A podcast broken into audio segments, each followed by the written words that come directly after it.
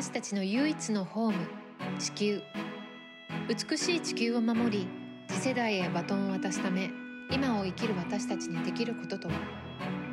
エメラルドプラクティシズでは暮らしをよりグリーンにする情報を発信。エメラルドのようにキラキラと輝く未来へタオとゲストがナビゲートをいたします。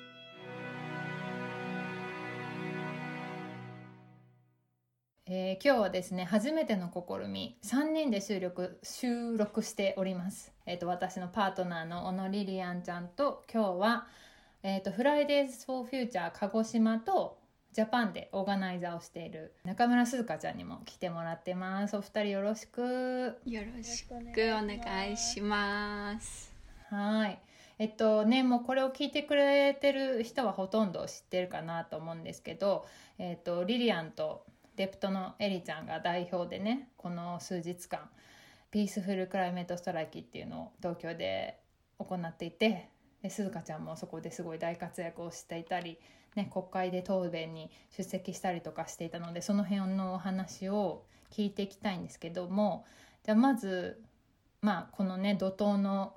数日間終わってお二人感想をちょっといただければなと思います。じゃあリリアからお願いします、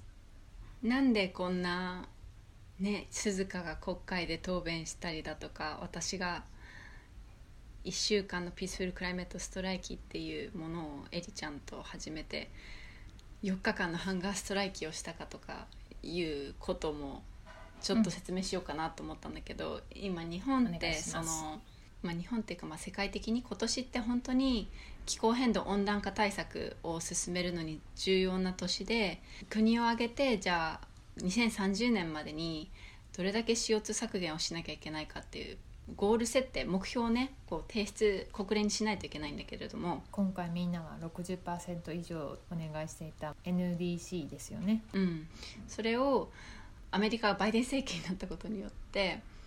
あの気候サミットっていうのを急遽4月に22日に開くことがになり、そこに向けて日本はなんかこうゆっくり、えっと、2021年の11月までにこう目標を提出したらいいかなっていうつもりでいたのが急いで準備しなきゃいけなくなってしまいあの、うんいろいろガタガタガタって今後どうするかっていう気候変動対策が進むタイミングになったんですよ。で、でもど全然その内容が思わしくなくって私たちがこう生き続けられるような未来を作れる CO2 削減目標になっていなかったっていうのでなんとかそこを国民の声私たちが本気で生きていける未来が欲しいっていうのを伝えたくって最近じゃあその市民運動ってどうやって起きてきたのかなと思った時にいろんな人が参加できるような署名とかあのハッシュタグアクションも必要だし同時にあの誰もが真似できるわけでもないようなアクションも合わせてやっていった方がこうインパクトとして大きくなっていくっていうのを本で読んで「クライメート・レジスタンス・ハンドブック」っていうのがあるんですけどそこで読んでじゃあやってみようかって言ってハンガーストライキをしました。うんで結果としてはうんあのね小泉大臣がおぼろげな46という数字とか言っているんだけれども、あのふっと浮かんできたんだよね。ふっと。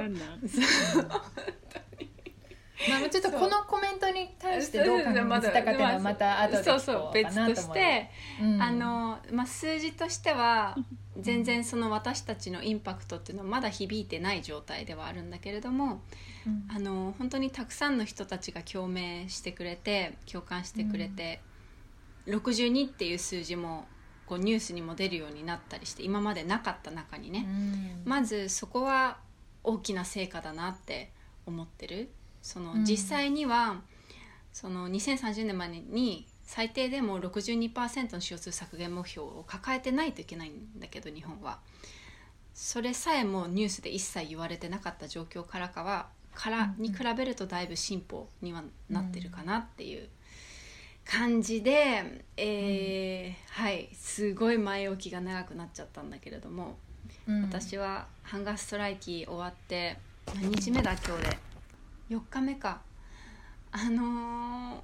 すごい元気になってきました。うん。やっぱちょっと数日はこうリズム取り戻すのにかかった？うんなんかその実はそのハンガーストライキ終わった次の日には青森八戸に帰ってきていて、私の生まれ故郷なんだけどあの法事があってどうしてもこのタイミングで戻ってこなきゃなって思っていて帰ってきたはいいんだけどそれが終わった後にこうプツンってこう 気が抜けちゃって、うん。でもうそっから本当にあんまりちょっと動いては寝てっていう、うん。ちょっと食べて動いて寝ての繰り返しをしていた。うん。体力ね戻るのにちょっとかかるかもしれないよね。でも気持ちは元気。気持ち元気。うん。もうなんかか生きてるのが素晴らしいって感じてて。うーん。なんか五感が多分すごいさえ冴えたってのもあるんだけどご飯を4日間やめたことで、本当にね水と塩だけでやってたんだもんね。そう本当に水と塩だけでまさかやりきれて、私。うん。なんか塩のバリエーションはあったの？なんとか塩みたいな。うんなんかね、うん。あの持ってきてくれたりとかしてうん。いくつかあったんだけど、私割とそんなのも気を配れないぐらいとりあえずもうしもう最後の方塩だけ舐めるのも刺激が強すぎたから、うん。なんか水に塩を溶いてもらってそれをできるだけ飲まないとその低低血糖じゃないな。なんかミネラル不足のなんか、あの筋肉痛みたいなのが結構ひどくって、うん。そうだからそのそもそもさ、まあ、うん。ハンガーストライキするにあたって2人ともすごいちゃんと準備してお医者さんにも行ってさ体チェックアップしてたけど、うん。そのまあ、こういう症状が出るかもしれませんよっていうそのウォーニングっていうかさ警告を,、をで聞いてたものと実際体で感じたものってどういう差があった？なんか最初はその低血糖で冷や汗とかしあのうん。震え手の震えとかなんかそういうのは聞いていてで確かに手はちょっとしびれたり震えたりはあったんだけど冷や汗とかはなかったし、でもあと本当気を失うみたいな なんかようなこともなったらもうあの砂糖せめて砂糖水にして、うん糖は取ってくださいって言われてたんだけどうん。ギリギリそこまではいかなくってうん。そう。だからうーん実際はね頭痛もなかったな私は。エリちゃんはあったけど。うん。でもぼーっとはしてたしうん。あと歩くのがしんどかった。なんかそのふくらはぎが本当痛くって。うんちょっと足引きずって歩いてたもん4日目とか。そっか。うん。まあ、じゃあ今はねとりあえず、うん、結果はねこ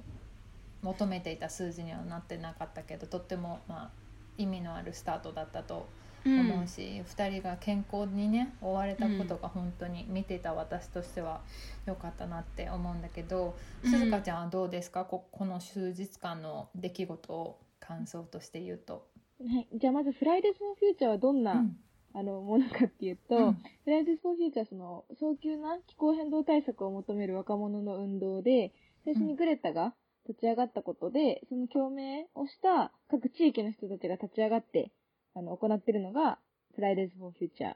で、はいその集まりがジャパンっていうものなんですけど、そのみんなで NDC がもう決まるよねっていう報道と予想からして、あれ？やばいじゃんってなった時に、うん今までのアイディアじゃ絶対響かない。じゃあどうしようってなったので、なんかみんなで話し合った結果、毎週金曜日は、なんかアクションしてる人が多くて、じゃあそれでプラスもより強力なものを強めるのは、ためには、どうしようって話し合った結果、そのでも、その、フライデーフォーフューチャーとしてではなくて、本当は、一人一人が、なんか若者として立ち上がることに意味があるから、そこをなんか強調して立ち上がったっていうのが始まりだったかなっていううんうんうん。で今回そのうん。すずちゃんが金曜日に学校行かないっていうストライキを決めたのはたった一人で決めたの？それとも他のフライデーズのことも一緒に決めたのかな。最初は、うん。結構私がアイディアを出して、もう学校休もうよってなって、うん。そしたら数人が、やっちゃうかって言って、で、一人は入学式も休んじゃおっかなとか言って、あそうかそういう時期だもんね、うん。入学式も休ん、ちょうど入学式の日が金曜日だったのもあって、入学式休んだ子もいて、すごいねそれは。そう、うん。そこもあって、そしたらなんか何人かが共鳴して、じゃあそのみんなで、何人かで立ち上がろうってなって、最初に5人が立ち上がって各地域で、でそこから共鳴して、休む人だったりだとか、あのバイト休む人だったりだとか、が出てきてみんなでスタンディング各地域でスタンディング毎週するっていうのがアクションでした。うんうんうんそれをこの1ヶ月ぐらいやってきてたんだよねそうですね、毎週金曜日。今までは、そのみんなが参加しやすいっていうだったんだけど、なんかそれだけじゃ絶対に伝わらないと思って、何かやらい、ないとっていうなんか、すごい駆り立てうんがあって、うん。だからこそなんか学校休まないとって、もう訴えなきゃって言って、それでまず注目を浴びて、うん。すごい批判もされて、えー炎上炎上して、えーどういう人から批判受けたの、あ例えば NHK の中で、うん。まあ、報道の仕方もすごいあったんですけど、うん。その中でなんか、学校いぐらい行けよみたいな。うんうん。とか、なんか、一つのストライキとして私はその学校ストライキは、その持ってる特権学校行ってない人ができないじゃないかっていう人もいたんだけど、そうじゃなくって、学校行ってない人だったら労働ストライキもできるし、なんか、うん。いろんな方法で、今持ってる特権を捨ててまでやんなきゃいけない？っていう、なんか、お思いで学校ストライキを始めたから、もうなんかそんな批判はもうどうだってよくって、ううん。んうん本当に伝わる人にまず危機感が伝播してほしいと思ってこの1ヶ月間やってきて、うん、でここで、えー、とリリアンたちがやってたピースフルクライメートストライキにすずちゃんはどういうふうに関わっていたのかな？私は、その本当は元から東京に、あの、リーヘンから誘われてて行く予定だったんですけど、やっぱりコロナもあって行けなくなってたのが、やっぱりオンラインででも参加できるってことで、なんか動物の、動物と気候変動の関係について、あの、リリアンとエリさんと二階堂さんとか、研究者の、他の研究者の方も含めて一緒にお話ししたのが一つと、そしたら、あるきっかけでちょっと国会に参加することが決まったので、それはちょっと不要不急じゃない、うん、ものだということで、そう。うん。それで国会に行くのと同時に、そのリリアンたちのもう一つの最後のフィナーレ、フィナーレっていう言い方してな最後のイベント？うんうん。に参加させていただいたっていう流れで、私も最後の共鳴、ハンガーストライキは一日何も食べずに。だから、すごかった、その日すごくって、共鳴ストライ、ハンガーストライキもするし、学校ストライキもするし、国会に行くし、か首相官邸前に座るしで、すごいなんかアクティビストデイだったっていう。そうだよね。しかも全然寝てないっていう。そう、フ1ル時間コースだよ睡眠ね。うん、私も共鳴のストライキやったんだけどやっぱり頭がさぼーっとしてきちゃうからあの状態でやっぱり国会ああいうスーツ着たね大人の人たちの前であのスピーチをしたっていうのは素晴らしいと思うし本当にこれまだねすずちゃんのスピーチ見られてない方はいろんなところでシェアしているのでねぜひ見てほしいんだけどもめちゃめちゃかっこいい、めちゃめちゃかっこいいのでうん、これその参考人として呼ばれた経緯っていうのは聞いても大丈夫かな？はい、大丈夫です。うんと今回は、その衆議院委員の、その、法律あの、温対、温対法って言って、あの、温暖化対策推進に関する法律の改正があって、はい。それの、なんか、意見の参考、意見を欲しいっていう参考人として、フライデーズ・フォー・フューチャーのジャパンの方から誰か出てくれないかっていう風になって、それで、ちょっと、やる気がある人というか、今、あの、手が空いてる人で集まった時に、まあ、誰か決めてっていう感じで、まあ、つある政党、ちょっとどこの政党とかは、まあ調べたらわかるんですけど、推薦で、あの、参考人として登壇したっていうのが、なるほどねうんなんか私本当に国会のそういう答弁とかの仕組みってよく分かってないんだけど参考人でやっぱりすーちゃんたちみたいに本当にちゃんとさ科学者の声聞いて活動してる人を呼んでくれるっていうのはなんかそういうことはしているんだなっていうふうな思ってしまったんだけどどうそれはやっぱりこう本当にちゃんとこの温暖化対策していこうって思ってる人が国会にもやっぱりちゃんといるっていうふうに捉えていいのかな。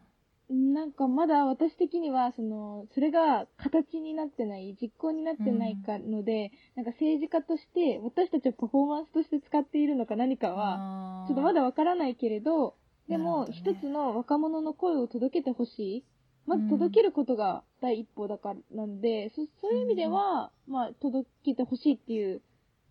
議員さんだったりはいるのかなっていう希望、若者の一人として呼ばれてるので、あるのかなっていうのは期待はしています。うん。いや正直さ、本当に温暖化とか気候変動に対してそこまで熱心に動いてない政治家さんがあの場にいたとしたらすずちゃんのスピーチ本当に心打たれたと思うから変化をね生んでるなって思ったんだけど手応え的にどうだった？あの時の空気っていうのは。なんか響いてる人には響いてるかもしれないなっていうのは感じてて、あと、うん。私の言葉だけじゃなくて、いろんな、後ろにはいろんな人が考え、一緒に原稿を考えてくれて、うん。一緒にっていうかもうほぼ一緒に、みんなでね。共同で考えてくれて、なんか、多くの声っていうのが伝わったのかなっていうのと、今まで本当世界を強調してたのに、日本を強調することで、なんか議員さんに届けるようには、すごい意識はしたのもあって、結構届いた人には届いたのかなって思う反分反面、これで満足してる人もいるんじゃないかなっていうふうに、発表したことには、ちょっとうん。なんか質疑応答もしてて、じゃあ若者の意見はどうですかってなんか言われるんじゃなくて、いや、そうじゃなくて科学者の声聞こうよみたいな。そうだね。なったのは何回かあったかなとは思います。なるほど。この温帯法っていうのは正式に改善なのか改悪なのか分かんないけど決まってくるっていうのはいつなのかな？ちょっとこの国会で、中に、うん国会開催中に決まるとは思ってて、3つ改正案のポイントがあって、すみません、今ここしませんだった。一つ、一つ目が、その、温暖化1.5度目標をちゃんと達成するっていう、そのカーボンニュートラルを達成しますっていうのが、なんか目標ではなくて、基本理念。はい。それを達成しなきゃいけないっていう条件のもとで、いろいろ法案決めていくよっていう基本理念になりますってことが一つと、うん。二つ目が、地方自治体が、そういう努力目標とかをちゃんとオープンにして、皆さんに発信するように努力してくださいねっていうのが二つ目で、うん。三つ目が、その、各企業とかが、企業だったり銀行とかが、もう、どんだけ温室効果ガス削減目標に取り組んでます、こんだけ排出してますっていうデータをオープンすることをできるだけしてくださいっていう風な法律が3つあって、でもそれでも問題点はその中にもいくつもある。んですけど、うん。特に一番目を基本理念としてるのに NDC 低すぎねっていうのも確かに。ね あるから、矛なんともその3つが改正案のやつだったんですけど、NDC が発表した次の日もあって、私たちはそれだけじゃなくて、NDC についてすごい訴えてたっていうのはあるかなっていう感じです。うんううんんうん。リリアンどうですか？なんかその若い人の声さっき言ってた若い人の声が聞いてるからいいっていうもの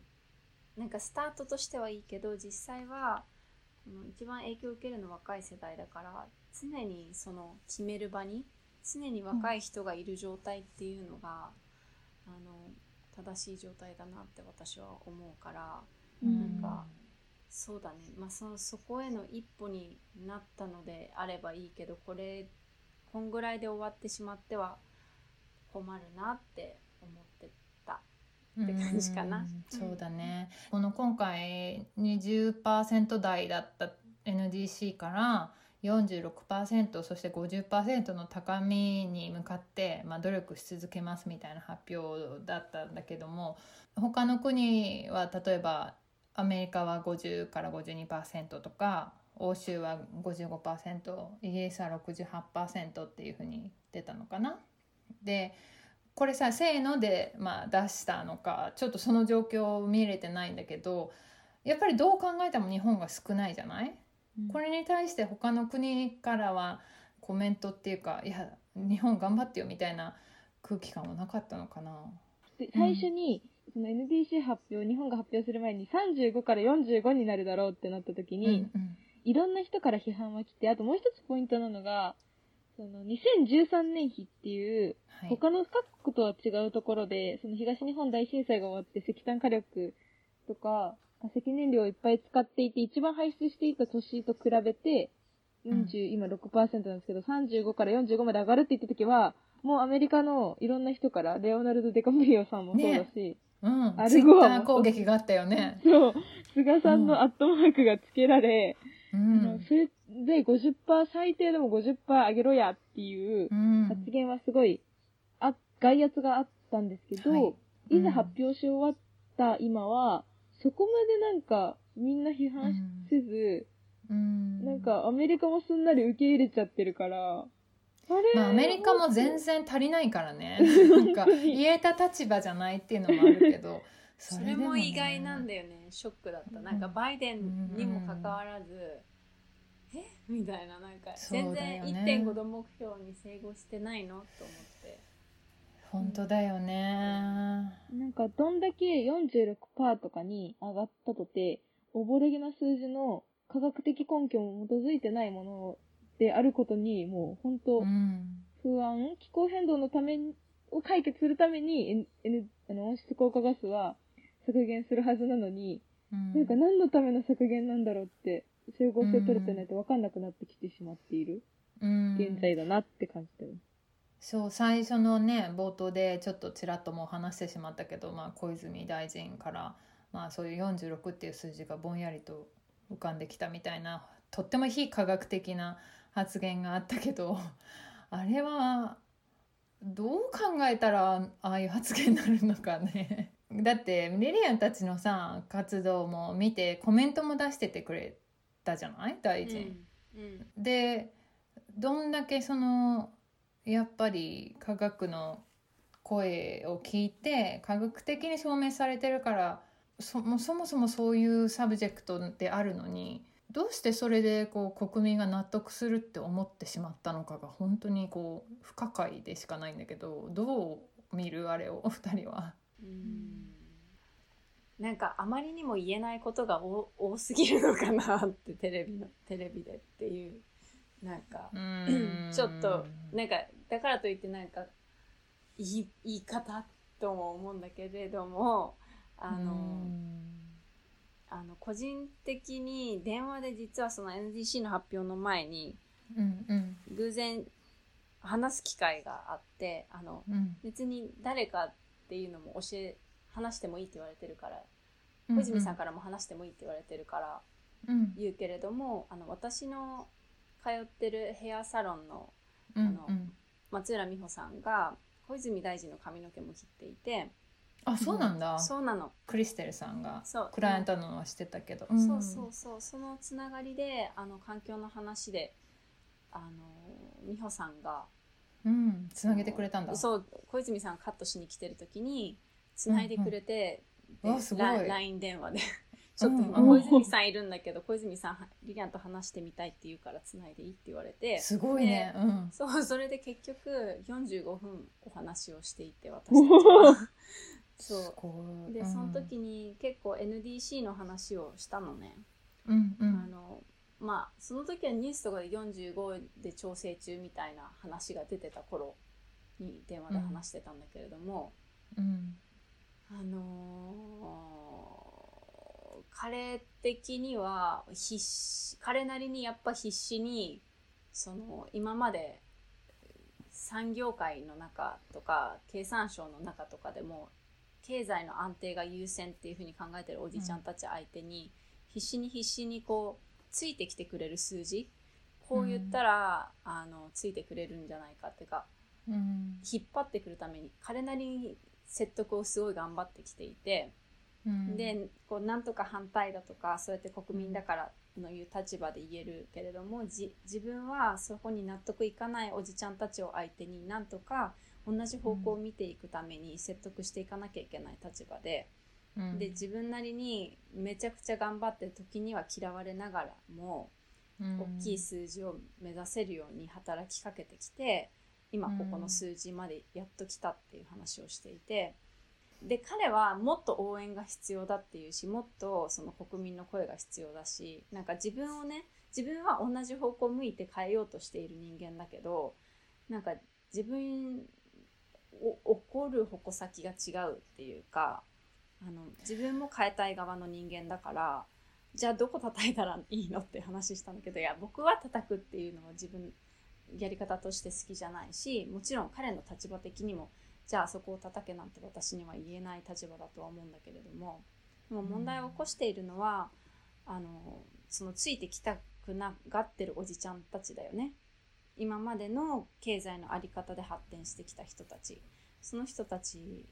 が結構本当にネックになってることで NDC の引き上げが進められない状況があるっていうのがあるよね。あとみんな勘違いしてるのはあの環境省小泉大臣それこそ気候変動の担当にもなったけれども、うん。彼はこう政治的に見たポジショニング的には本当に力がない立ち位置にあって、あのやっぱどう考えても経済産業省の人たちの方が圧倒的に物事を決めるパ立ち位置にあるから、うん。そこの人たちをはな本当に変えたいってなった時はターゲットに話していかないと、うんいけんなんか共倒れじゃないけれどもなんか、うん。私たちよく小泉大臣いじっちゃうけどさ言う立場が彼になってるから、うん。ちょっと話がそれるかもしれないけど私はそんな風に思うね。うん。なんか今回リリアンがいろんなところでさ、まあ、小泉大臣とこうやってね少しプライベートな空間だったけどもたまたまお話しさせてもらって、うん。やっぱり同じ気持ちでいるっていうことは確認が取れたっていうような話ででもやっぱりこうなんて言うんだろう。私たち国民のプレッシャーが足りないとかね頑張りが足りないって言われちゃうとその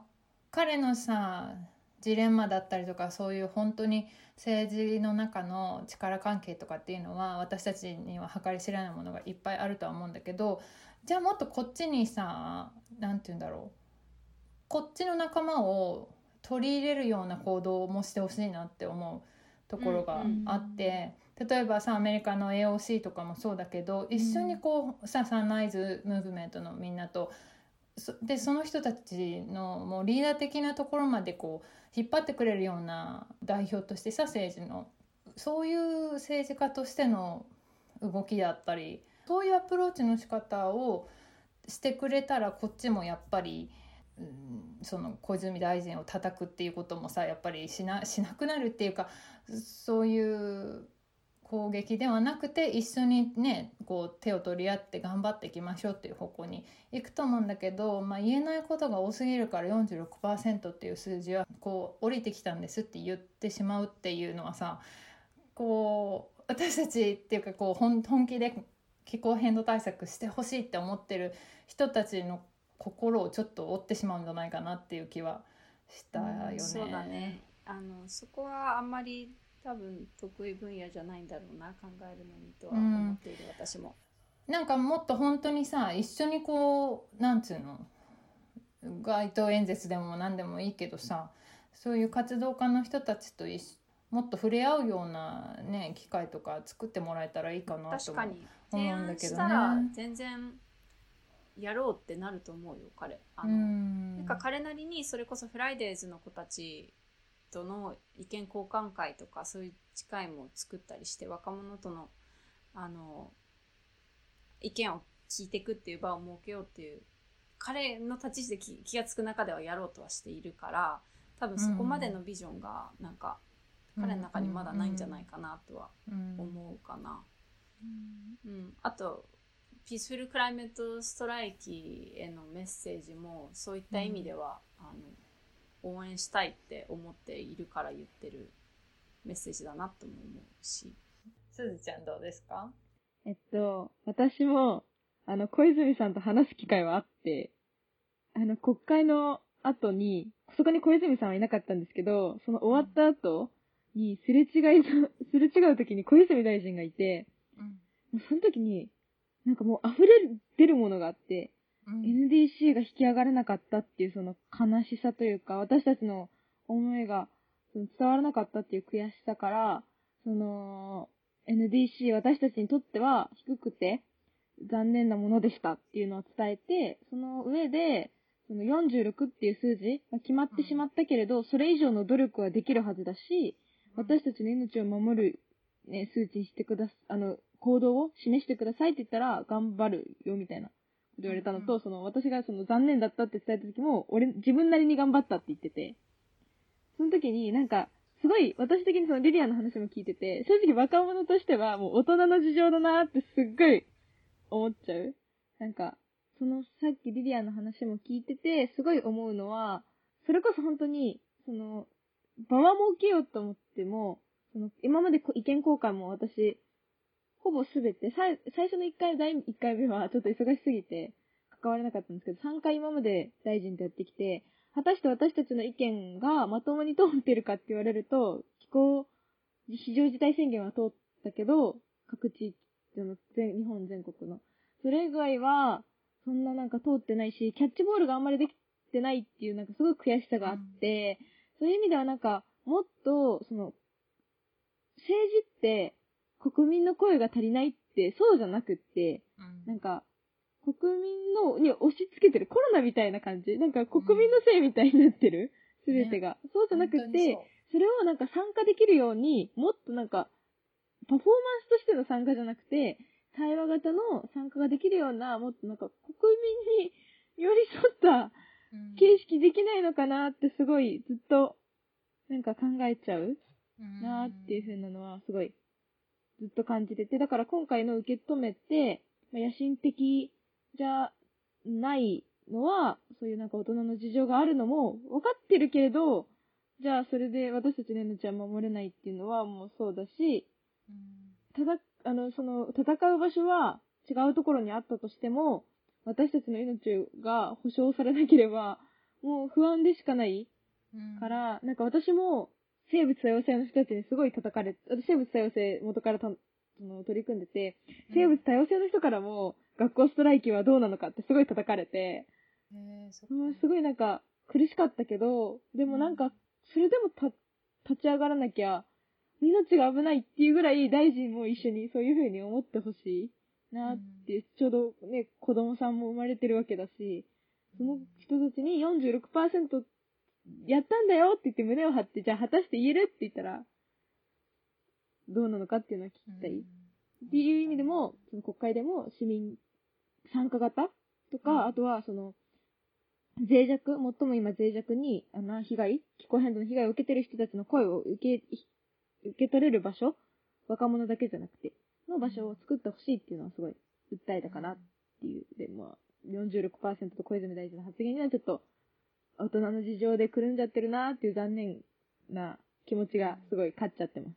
うん、そうだね。なんか一緒にできるといいよね。なんかもうちょっと。結局僕なりに頑張ったって一人でやってるじゃん。なんか、一人じゃなくさ、できる形がいいんじゃないかな。やっぱ国民のその変えたいうちらと手を組むっていうかさ。で、あと、その、全員すべての国民が声を上げなくても、別に変わるものは変わるし、その声さえもうまく汲み取れてないなっていうふうに感じるから、ね、一緒によく汲み取る方法、ね、どこまでだって耳を傾けてるのか、今までの発言や態度だとちょっと、はてなってなってしまうもんね。本当に国民の応援が必要ですってもっと圧力くださいって言うんだったら、やっぱり双方からのね、こう対話が見えてこないと納得できないよね。うんうん、このちなみに、まあ、パリ協定で最初に出した20%台から今46%台になって決定今しちゃったけどこれは2030年までに何回でも変えてっていいっていうのは変わってないのかな？うん変わってない、うん、11月の COP に、COP26 に提出はするっては言ってるんですけどそれまで、だから本当46から変わる必要、あの、変わるかもしれない。うんうん、本当ごくわずかなパーセンテージかもしれないけど、変わるかもしれないし、それ、その後も変わるかもしれないっていうのは一つ、うんうんうん。ある。そうだ、希望はまだ捨てないでね。うん、まあ、本当に私たちも声を上げて生き続けなきゃいけないんだけど私がちょっとさ不安だ不安っていうか疑問にちょっと思っていたのはこの、まあ、私たち特に科学者じゃない人たちはさこの数字にこう惑わされてしまいそうになるんだけど実際にじゃあ46%削減ってしたその算出方法とかさじゃあ実際にどこの企業からとかどこの産業から、まあ、エネルギーの部分と例えば製鉄とかさ交通あの飛行機とかさ車とかもそうだと思うけどそういうのもちゃんとこうどこから何パーセントでどこの会社がどのくらいとかっていうところまで細かく出てるのかな？それとももうやんわりな感じ？なんか、提示はされてないけれど、きっと計算はしてるんだろうなっていう感じで,、ではあるけど、でも一つ疑問なのが、エネルギーミックス、そのこれから2030年の日本の電源構成を決める目標は6月に決定するんですよね。はいはい。ってことは、まだエネルギー構成が決定し、電源構成が決定してない上で、NDC って決まってるんだって、な、なんなんだろう。じゃあ、それってもう私たちがエネルギーミックスに声上げても変わるものなのかなっていう心配性は今。確かに。もしくは6月に発表されるものがもうほぼほぼ決まってしまっているってことなのか、うん、その46%っていう数字の算出が本当に曖昧なのかやっぱり提出してもらわないと国民にはなかなか納得がいかないよねこれ、うん、うん、開示する予定はあるのかしら？聞いてないな私は、リリアンどう？リリアンも聞いてはいないね、うん、なんか結構でもこうなんだろう記者さん知り合いの記者さんとかから聞くとやっぱもうこの4月22日にかなりほぼほぼ固めちゃった状態ではあるし、うん、え、ー、と経産省と環境省はこうバトってるような感じで記事とかでは書かれてるけどなんか裏ではもうこうお互いのネゴシエイトが結構終わって交渉してスムーズに進むようには話が固まってきているっていう。でもそれもね記者さんの話だからさなんかどこまでほんこう公には出てないよね。何が起きてるかっていうのは。今回その、まあ、みんなさスタンディングもしたりしていてどんなあのメディアの反応があった？今までよりは全然報道もされたし、うん、あとでもちょっと残念だなって思ったのはそのストライキに関してはすごいいい報道をするし、うんうん、私たち的にはすごくいい報道もするけれどなんか NDC だけ切り抜くと、46%は野心的だみたいな。あと35から45に上がるときも、うん、なんか、欧米に見取らない数字であることが求められるから45は、まあ、欧米と釣り合うだろうみたいなこと書いてあって、いやいやいや、2013年度比で欧米で45%は釣り合わへんしってすごい、うん、思いながら、その報道の仕方もなんかまだ勉強不足というか、うん、なんかもうちょっと、なんかそれこそ、あの、記者内でも、その、報道内でも、横のつながりができてないのかなって、それだけ切り抜いちゃうと、すごい野心的って思うかもしれないけど、じゃあ果たして違うところではストライキで野心的ではないって。報じてて、で、それ記者さんと話したら、私、自分たちの報道でも野心的ってきっと報道してますねって言われて、言ってて。そっか。それはちょっとなんか、でも、それだけみんな気づけた。それが野心的じゃないんだよっていうふうに発することができたのが、その国会でもあったし、うん、なんか、統一見解として大きな場で言えたのは、すごい大きかったかなっていうふうに私は思います。その世論の反応が、いい風でも悪い風でも、国会は結構なんか、エンパワーメントされた人が多かったかなって、なんか、見てて思いました。そっかそっか。これさ、江森さんとかはさ、まあ、政府とさ密接にこうね情報やり取りしているだろう機関のさ学者さんたちはこの数字どうやって見たんだろうねリリアンとか話すきっかけあった？その後。うん、うん、その後はないね森さんと話すのは、うん、あとまあその国のお得意様っていうかその研究所っていうのもいろんな研究所があるから、うん、まあ国立環境研究所は環境省系だけどそれこそそのエネルギーミックスとか考える時についているなんか研究機関がね、えーと、京都にあるなんてところだっけ？名前がね公益財団法人地球環境産業技術研究機構。っ。ていう 略してライト、RITE って名前なんだけど、うんそれこそ経産省からいっぱいお金もらってるしあの産業界のからもお金もらってるしその人たちの都合がいいような、あの、うん研究結果を言って、うん物事が進むようになっているからでそういうお金の流れもその研究所のウェブサイト行くとどこからお何お金出てるかっていうのも全部公開されてるぐらいだからうん。かなりその、わそうなんだよそういう状況があっていろんなこの物事がうんあの進むから必ずしもなんだろう研究所の科学者が言うからっていうのを信用できないなるほどね。ね。そうそこがあの今回のエネキに関しての評価とかなんかそういうのもここだけが担当してる状況があるらしくて。そうなんかそこだけ？そう本来はさいろんな研究機関がさ、うん。見るべきじゃん。なのにもうそこだけにしちゃってるのもすごくそのそんなのが許されてるのがちょっとおかしいんだよ。そうそうそう、うんって手いう割り。そう、うんだからなんかそういう誰がどういうシステムの中で決めているのかっていうのもめちゃくちゃ問題だようね。ん本当に。なんかそれこそ、自分た私たち今、フライデー・フォー・フューチャーの中で、なんか何を大切にするべきかっていうのを決めていて、そういう意味でなんかクリティカルずっと問い続ける自分たちさえも、その科学に基づくものもそうだし、そうだけ、それだけじゃなくて、科学だけの声を聞くんじゃなくて、あとその脆弱にいる人たちの声も聞いて、何が果たして正しいのかっていうのを問い直していくっていうのがこれから私たちには求められるよねって言ってて、でもなんかそういう話を聞いてると、やっぱり省庁縦割りのところがあって、なんかみんなで解決していくはずの気候変動対策が、何のための、誰のためのっていうのがだんだんもうなんか、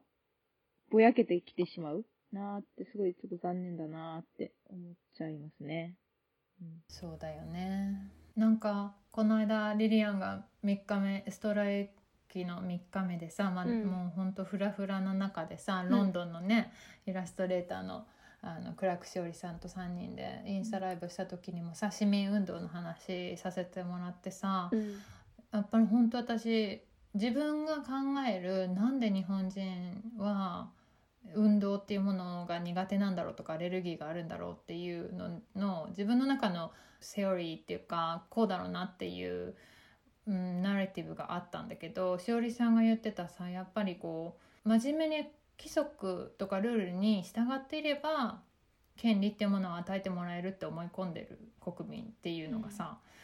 あるって聞いてあ本当その通りだなと思ったんだけどじゃあ果たしてそのルールは誰によって作られてるのかっていうのがさとっても偏ってできてたりとかする現実でさ、うん。本当にこうこれが正ですこれが悪ですみたいなものがとってもまやかしだなっていうかね本当に混乱の時代だなと思うしでもなんか希望なのはやっぱりすずちゃんたちみたいなさもうあのパワーのある人たちがた、ね、立ち上がってくれてるから本当大人しっかりしなきゃと思って私も遅咲きだけどこういうことしてるけどね。なんか本当に国会で話した鈴鹿と鈴鹿の後ろについているみんなの言葉がもう剣のようにこうスッと国会を刺してったよね、なんかうんふ振ったよね刀を。こうこれがまっすぐ剣を振るうってことだよっていうようななんか この問題にはこうやって立ち向かうんだよっていう、うん。今回良かったのは、その、みんなストライキとか、マーチとか、今までその、アクションをいろいろしてきた中で、いろいろ批判はされてきたけれど、そこにまた国会がプラスすることで、ちゃんと政治的にもアプローチをしてるし、訴えてるしうんうん。の、その、二つがあったのが、結びついたことが結構大きかったのかなっていうふうに思います。うん。そうだね。なんかそれこそこのこのポッドキャストにも出てくれたケイニーさんもさ、うん。あの何度か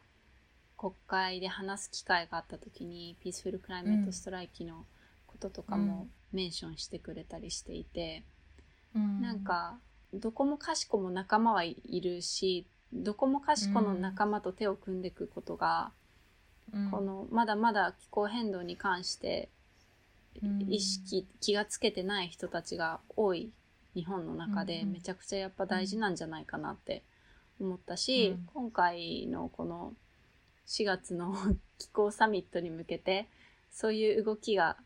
若者だからできること大人だからできること政治家だからできること企業だからできること、アーティストだからできることお母さんだからできることとかなんかそういうものが合わさってきたなって思ってるんだよね、だからなんかスタート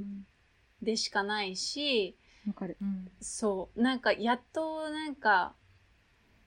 用意ドンって立てるさなんかメンツがさ揃ったねうちら みたいなさ、うんなんかなんか今までも同じ思いの人たちはいたんだけれども一緒に手を組んでどうやって動いたらいいのかっていうところにまだたどり着けてなかったところがなんか、今回の件で手のつなぎ方っていうかさ、うんが分かった感じがするしわかるう。んそう超わかる。次 G7 だね。本当だよ。そう。ななんか、今、きっと、私たちが考えるべきは、もう46%は、もし決まって、まあ、動いたらもうそれで、まあ、めっちゃ嬉しいんですけど、そうじゃなくてもう決まったら、じゃあ次、この今立ち上がった、NDC で集まった人たちで、立ち上がった人たちで、次どんなアクションができて、その、今、何ができるんだろうって考えるのが、きっと今一番気候変動対策を訴える上で効果的なアクションなのかなって。まだ何、何のアクションかは考えれてないですけど、すごいなんか、まだ希望は見えてる感じ。うんうん。るなんか少しその海外の市民運動をなんか XR の人つながりで別に XR だけじゃないんだけれども次の G7 っての会議が6月11日から13日まで行われるんだけどそこに向けて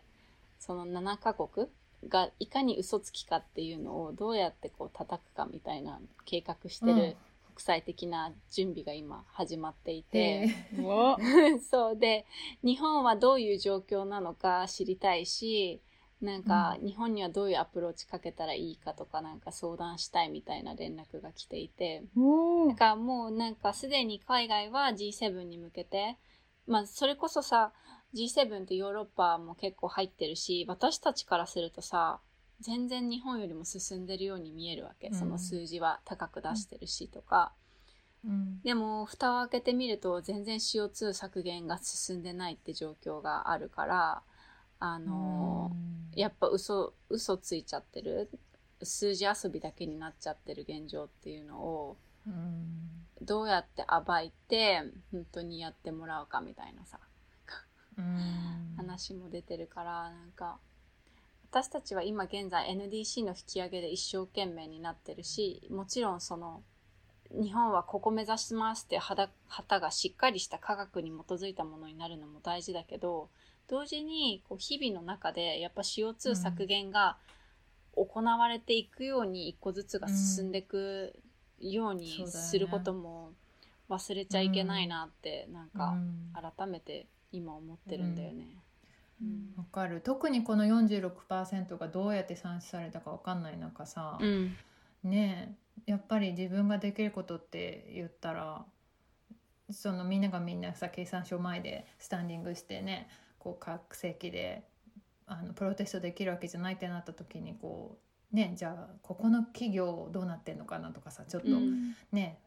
連絡してみるとかねメール送ってみるとかっていうそういうこともやっぱり政府一つ一本絞りじゃなくてさそういうやっぱり大きな企業とかっていうのもアプローチしてった方がいいよね。そう。で今さリリアン青森県にいるじゃんね、うん。でさ私もうどすっごい美しい景色でさうん。楽しみながらもああそこの農地使ってないあそこ太陽光パネルどうやったら貼れるんだろうかとかさ、なんかもうソーラーシェアリングみたいな。そうそうやっぱソーラーシェアリングとかなんかうん青森県はまだそのゴミの分別が八戸市は一切されていない状況があるとかなんかそうやっぱ市役所とかに行ってなんかそもそもなんか一個ずつその地域でさゴミ問題もだし、まあ、CO2 削減のためにそういうソーラーパネルを貼っていくことへの助成金だとかそういうのが欲しいって話を実際に誰かがさしに行かないとさそこに需要があることに気がつかないし、うん。実際にそういうふうに土地の利用の仕方が変わっていかないし、なんか、なんか実際に手足動かすのは政府に声も届けつつも、うんこういうの聞いてくれている私たちなんだなっていうかさ話しにくって、うん。うん。思ってる。だよね。うん。なんか、私がその温帯法の改正で、その二つ目の、その市民、各自治体ずつごとにその温暖化対策の法案が、その計画ができていくって中で、やっぱり必要でないって思えば、あの、一回作っちゃえば、そのままにしてしまうし、それを見直しして、あの、専門家が見直しして、じゃあどこが悪かったのかっていう、復習をして、また戻すっていう作業が今後、急速に必要になっていく中で、それが人がまずいない、専門家誰に聞けばいいのかわからないとか、いろいろ問題がはらんでるから、ややっぱりそこで国の支援も必要だし、その市民の声も必要だなってなると、私たちの世論喚起の、まだやることはたくさんあるなっていうふうには思うなって、今感じてる。うん。あともう一個昨日すごい思ってたことはなんか私の育ちっていうか私の家族ってそれこそなんか全然裕福な家庭ではないんだけれどもなんかみんなやっぱりやっぱ低所得者の人たちってさ話が急に変わる感じがするかもしれないけどあの安いことが幸せにつながるっていうさ価値観を持ってるなと思っていて今。うん。幸せっていうかまあ実際問題そうしないとっていう現実なんじゃない？うん。でもなんか正直日本って他の国に比べると裕福な方だし、うん。あの安ければいいっていう価値観のせいで、もう物が溢れ返っちゃっていて、いっぱい持ってていっぱいゴミを出しちゃっててでもそれも結局ただだからいいとか安いからいいっていうところにうん言う安いただうん。ベストみたいな、なんか前提ね。になってる、コスパとかね。そうそうそう。でもそれってさやっぱり安くしたらその分いっぱい作ってさじゃないと元が取れお金が回んなかったりだとかしてどうやったらこの私の親戚とかにだよ。あのうん。安いからって何でもティッシュもらってきちゃうとかさなんかうん。あの家にいっぱい物が溢れ返っちゃう状況とかさ変えられるのかなって。本当に難しいよねそれね。特にやっぱり戦後のさやっぱり何もない焼け野原のところからさ経済大国にしたっていうそういう年代の人たちのプライドとかさやっぱり物があるってことの幸せとかっていうのって本当に今の私たちと全然違くてなんかその人たちがやってきたことを否定するようなアプローチではなくてそうではない豊かさっていうのがあるっていうのをこう示していかないといけないよね。だから100均とかさ、うん。ああいうものが台頭してきた時ぐらいから本当に狂ってきたよね感覚も。うん。だからなんかエネルギーの話だけじゃなくって、そもそも大量消費っていう問題をみんなの価値観から変えていくこともうんがすごくなんかキーな気がしていて、うん。今の。うんそう。で、そこの価値観が変わって、なんかうちら物いっぱいあって幸せじゃないっていうことにさ、うん。いっぱい物作っていっぱい野菜育てていっぱい魚取っていっぱいお肉作ってうん。なんかそれが幸せになってない？なんか地球も私たちも幸せになれてないなって気がつくとうん。なんか何かそうじゃなくてこれだみたいなものがさくうん。頭の中でこう答えがクリックされるとさ、うん。なんかババババってもっと早く変わるんじゃないかなって昨日うん。なんとなく予感していて。そこをそのコミュニケーションを身につけたいなってなんか、なんか NDC だとか再エネ増やすとかさ太陽光パネルは毒だとかさなんか話し出すとさいろいろ語ることがさ、うん。議論することがすごい増えてくるけど、なんかもっともっとシンプルなところから話、話すことができたらそうだよね。一番早い問題解決早い気がするってあと多分思本当にいろんなことが地続きっていうか全部がリンクしてくると思うからさ、うん。こ気候変動だけじゃなくて、いろんな問題が解決するんじゃないかなっていう気はするよね。私は最近すごい思ってるのはそのやっぱり権利っていうものにもうちょっと敏感になるべきかなと思うんだよね。うん、うん、基本的な人権とか他者の人権とかっていうものを自分の権利にも敏感に生きてたらやっぱり他者にもリスペクトを持ってると思うんだけど多分今の日本ってその権利ってものが何て言うんだろうな奪われてて奪われていることに気づいてない人がとっても多い。ねやっぱり自分が自由に生きれていないとさ他者にも厳しいしこんだけ自分が我慢してるんだから向こうだけをねこう美味しい思いするなんて嫌だっていうやっぱりこうちょっとなんて言うんだろうな心がまず豊かじゃないよねそういう国家って。うんだから物を買っては満たされずにまた次物を買ってっていうのものとかもじゃあどういう人権がこの商品の裏に関わってるんだろうとかっていうことまで想像できたりするとなんか買って忘れて買って忘れてっていうことも少なくなるんじゃないかな抑えられるんじゃないかなとか思うんだけどね。なんか、私がその国会で答弁をしているときに、もう一人その参考人の方が、日本はその気候変動対策を含め、そういうことを、なんか対策をするってなると、生活が豊かにならないって思ってる人がすごく多いんだっていう研究結果を出していて、ああ、うん。なるほどなーって、それが結構根本的にあるのかなっていうのはあって、本当にその価値観が自分の中で確立されてたりだとか、これだよねって根本的にあったのならば、そういうふうに本当に見えないものも見ようとするし、その生産してる人が誰なのかとか、あとはうん。そこの、に住んでる人たちは誰なのかとか、本当になんか、伝えたいのはそういうところ、自分の価値観って本当はどこにあるんだろうって見失ってる、ただ、社会によって作られてる価値観じゃなくて、自分の中の価値観って本当何なんだろうっていうのを、そうね。みんなに見つけて消費行動をしてほしいなっていうのはすごい。そうなんだ。よ思考が止まっちゃってる人が多いよね。やっぱりこうこれ幸せの形ですとかこれ裕福の形ですって言われてなんかそんな気になってしまってきてるだっていうかさ。ん。でもこれ本当に私に必要だったとかこれ本当に私を幸せにしてくれたって考えたら結構そうじゃないものいっぱい身の回りにあったりとかすると思うんだよね。で、結構そういうことに気づかせるのがなんか音楽であったりだとか、うんアーティストチックなところであったりだとか、本当はみんなを共感してるはずなのに、自分ごとになるとそれを拒否ってしまうっていうのも日本人の特性だなーって。なんか、ある音楽が最近リリースされて、すごいムーブメントで、クライメットクライシスって書いてあるプラカード持ってるうんミュージックビデオがあって、うわうんーすごいと思って再生回数、その、が1位になってて、その時に。えみんなすごい見るじゃん。みんな共感してるのに、うんあれ？みたいな。きっとそういうところは共感するけど、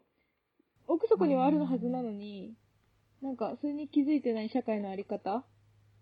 うん。に従ってる感じがすごいなんか悲しいなって思ってしまうところがあるなって。うん。なんかさすごいさキャッチーな響く CM とか作ったらさ何か人の心に根本に働きかけて忘れられなくなるようななんか私それ思ったんだよね。今の社会のなんかあり方に。って考えてたんだ。うんうん。なんかそしたらなんかみんなちょっとふとした生活の隅々でさああの CM で言ってたことみたいなさなんかあさるある。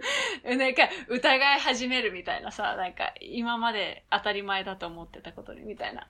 なんかそうならないかな 今考えてた。うん。作れたらいいなそういうの。だってほら今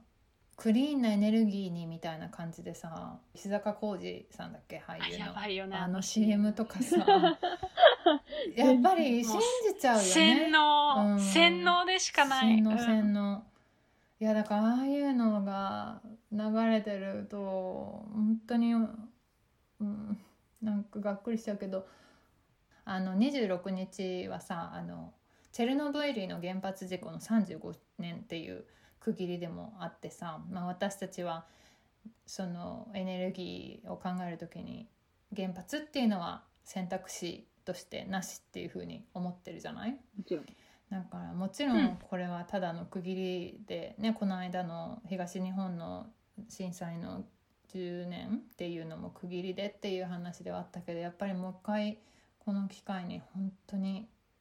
本当に必要なのっていうのってみんなね考えてほしいしそうやって CM だったりいろんなところで原発がクリーンでっていうようなブレインウォッシュがずっとされてきてるしされ今後もきっといっぱいあると思うけども